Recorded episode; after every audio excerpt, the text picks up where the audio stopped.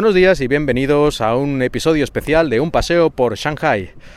Hoy tenemos con nosotros a Daniel, estudiante de español y literato en ciernes, que nos va a hablar sobre la sociedad china. Yo siempre doy mi opinión sobre lo que veo por aquí, pero claro, seguro que tenemos un punto de vista muy distinto en algunas cosas, o a lo mejor no. Hola Daniel, ¿cómo estás? Estoy muy calmado. Muy calmado. Sí, de hecho me he tomado unos calmantes muy poderosos para no decir disparates. Yo creo que eso va a ser imposible, pero... A ver, empezamos con una pregunta sencilla. ¿Qué te parece el tofu apestoso? Bueno, es una golosina muy conocida de China que se inventó por pura casualidad en la dinastía Ming, que se puede remontar a más de 700 años atrás. Mucha gente en China come eso, pero no me gusta nada esta comida porque se prepara freyendo y añadiendo mucha sal que es perjudicial para la salud. ¿Qué te parece el olor? Bueno, ya estoy acostumbrado a eso, así que no me pasa nada. Pero recuerdo la primera vez que mm, comí esta comida hace muchos años, me dio un poco de miedo, pero el sabor no es tan mal como el olor. De acuerdo. Y yo creo que fue mi primer episodio de este podcast, hablé sobre las bicicletas de alquiler que lo invaden todo, invaden las calles, las aceras y a veces no te dejan ni pasar. ¿Es un problema? ¿No es un problema? ¿Cómo lo ves? Es un problema, pero tenemos que enfrentarlo.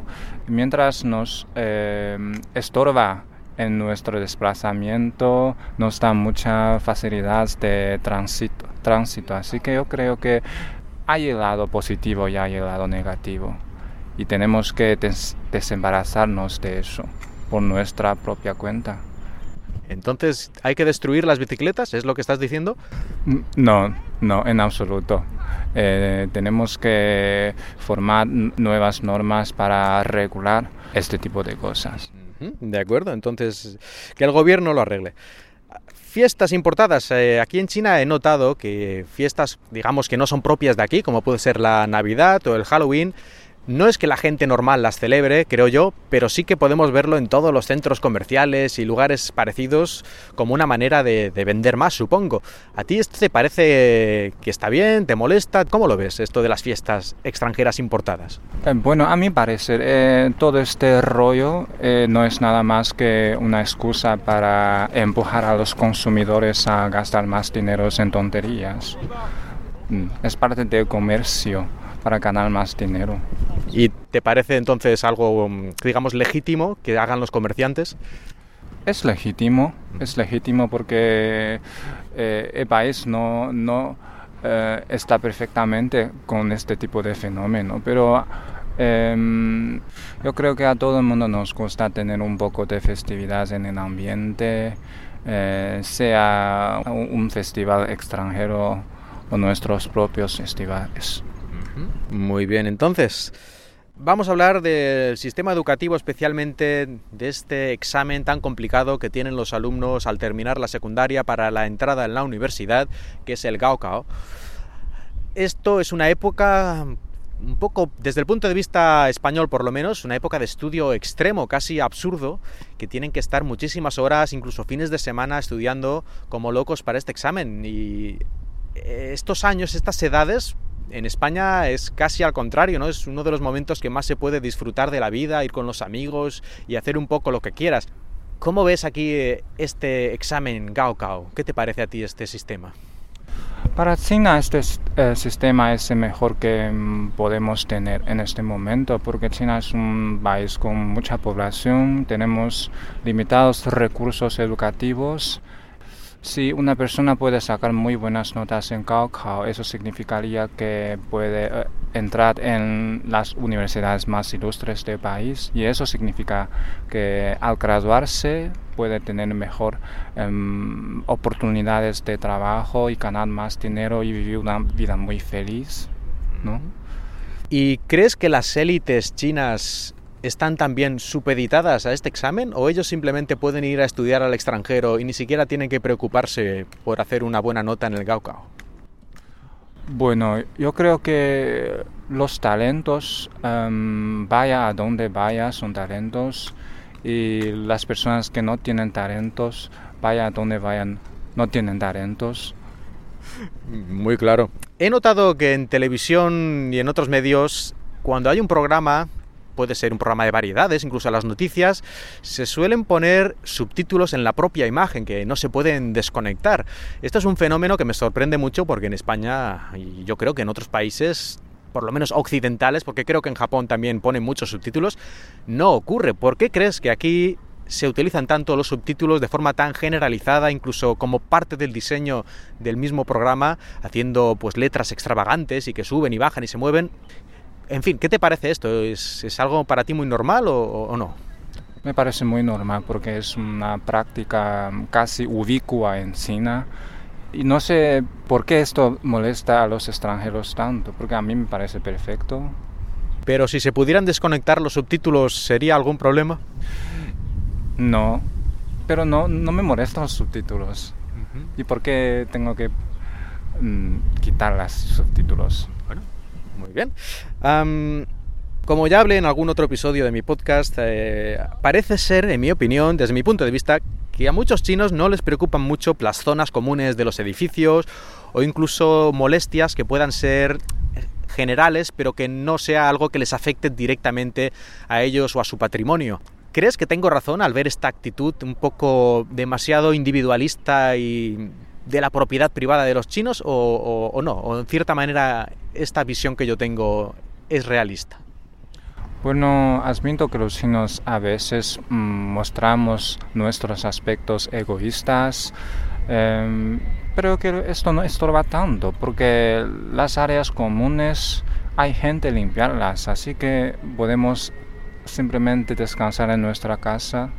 Pero, por ejemplo, si la zona común, las escaleras de un edificio, pongamos que no las han pintado en 10 años, están llenas de pintadas con números de teléfono de publicidad y llenos de etiquetas y nadie, ningún vecino parece estar molesto por esto, ¿a ti te parece lógico? Bueno, si quitamos las etiquetas, hay gente que pega las etiquetas sobre los muros otra vez, así que eh, son esfuerzos en vano.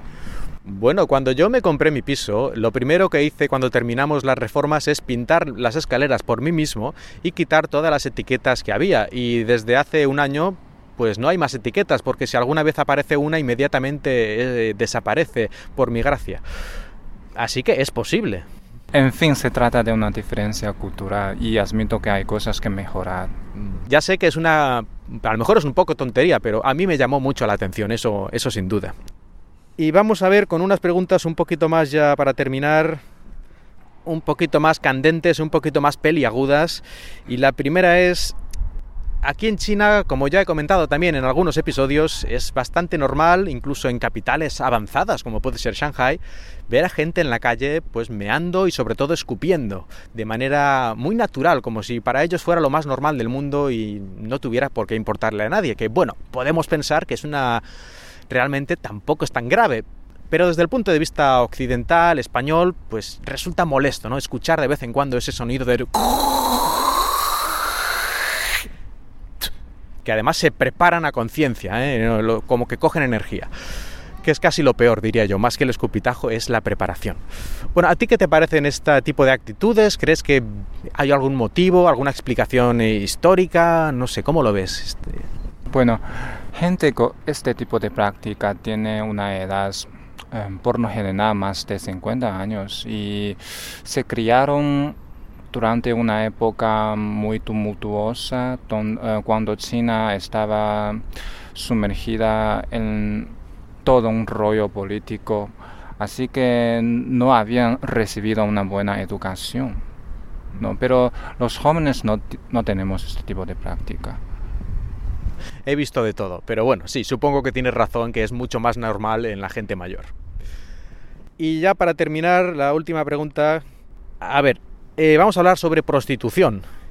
Y aquí tengo yo como informaciones encontradas. Por una parte veo como que hay mucho mercado, mucha oferta de prostitución en muchos lugares, a veces como de manera muy clara, aunque técnicamente está prohibido, pero se puede saber que allí están haciendo cosas de este tipo.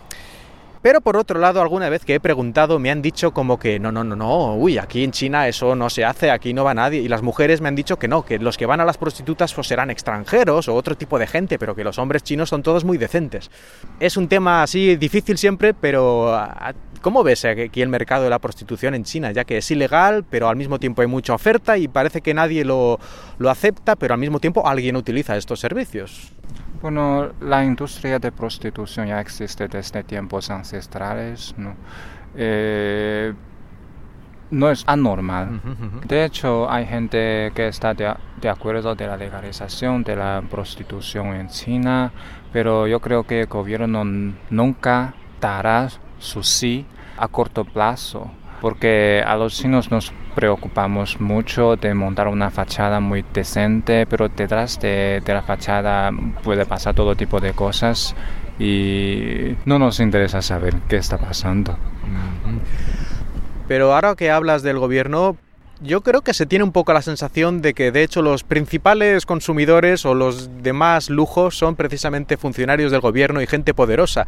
¿Esto es así o es una especie de la gente que siempre piensa mal de los de arriba? Eso es, es una parte de las razones por qué hay tantos chinos a quienes no nos gusta el gobierno y todo aquí rollo.